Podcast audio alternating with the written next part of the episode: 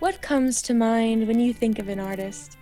An oil painter, perhaps, sipping on red wine in the French countryside and spending long, lazy summer days waiting for inspiration to strike?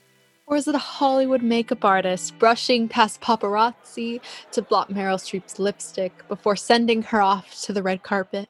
For some, art is a glamorous life, pretentious maybe, or even a little exclusive, but a life of fame, riches, and ease all the same.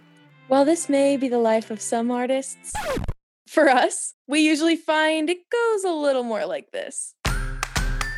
I have 2,235. 2,000 emails? I did this painting once and someone was like, it's just simple. And to me, in my like sophomore brain, I was like, that's the worst criticism you could give me right Yeah. now. Behind the camera, and he was like, Savannah, pretend that you're drinking your sorrows away. And I was like, okay.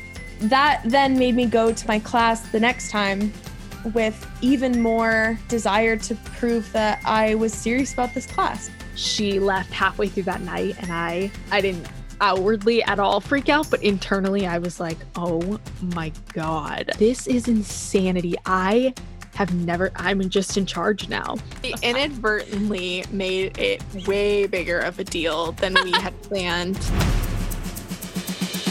Art is messy, it's chaotic, and it's loud. Having a creative job is not picture perfect. But all the failures and the close calls are worth even an ounce of the fulfillment of getting to do what we love. I'm Savannah, and I'm a film makeup artist. And I'm Sarah, and I'm an illustrator. Come alongside us as we dive into everything from our worst mistakes on the job to where we get our inspiration to what it's like being best friends, cousins, and business partners on our podcast, Working for It.